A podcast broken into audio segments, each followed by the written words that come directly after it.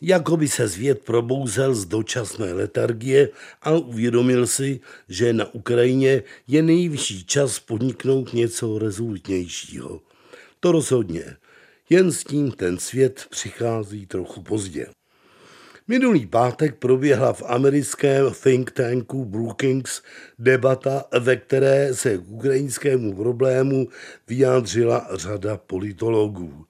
Také tady byla znát potřeba radikálnějšího přístupu ke konfliktu ve východní Evropě. Přestože rada řečníků byla ve formulacích opatrná, bylo zjevné, co si všichni myslí. Opatrnost nesmí přerůst v kapitulantství. Dobrý znalec Ukrajiny Steven Pfeiffer, jinak bývalý velvyslanec Spojených států v této zemi, je například přesvědčen, že USA a Západ jsou nuceny připravovat se na nový konflikt s Ruskem, který v jistém okamžiku může propuknout.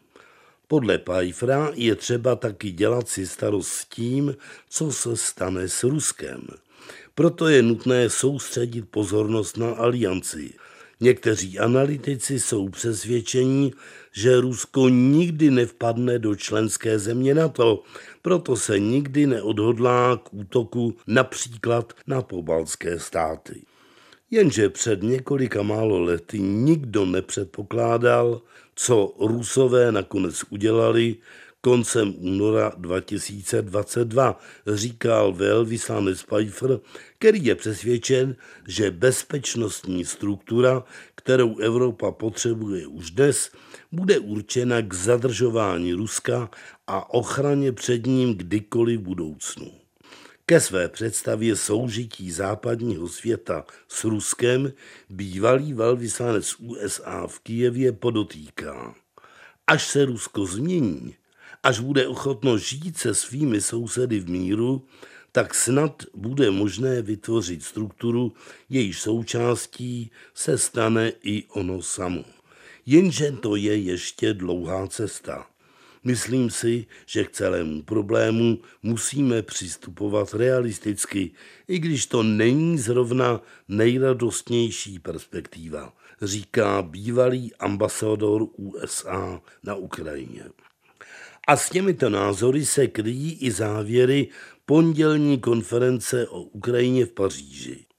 I francouzský prezident Macron, který si krátce po propuknutí války dělal starosti s tím, jak to udělat, aby Putin z tohoto svého největšího životního politického maléru mohl vycouvat se ctí, toto své přesvědčení patrně upustil. Časy, kdy jsme si mysleli, že Ukrajincům postačí evropské či americké zdravotní balíčky či plynové masky, jsou zkrátka pryč. Musíme uvyknout představě aktivnějšího vzdorování Rusku, minimálně v rámci Severoatlantické aliance, i když to nezní zrovna mírotvorně.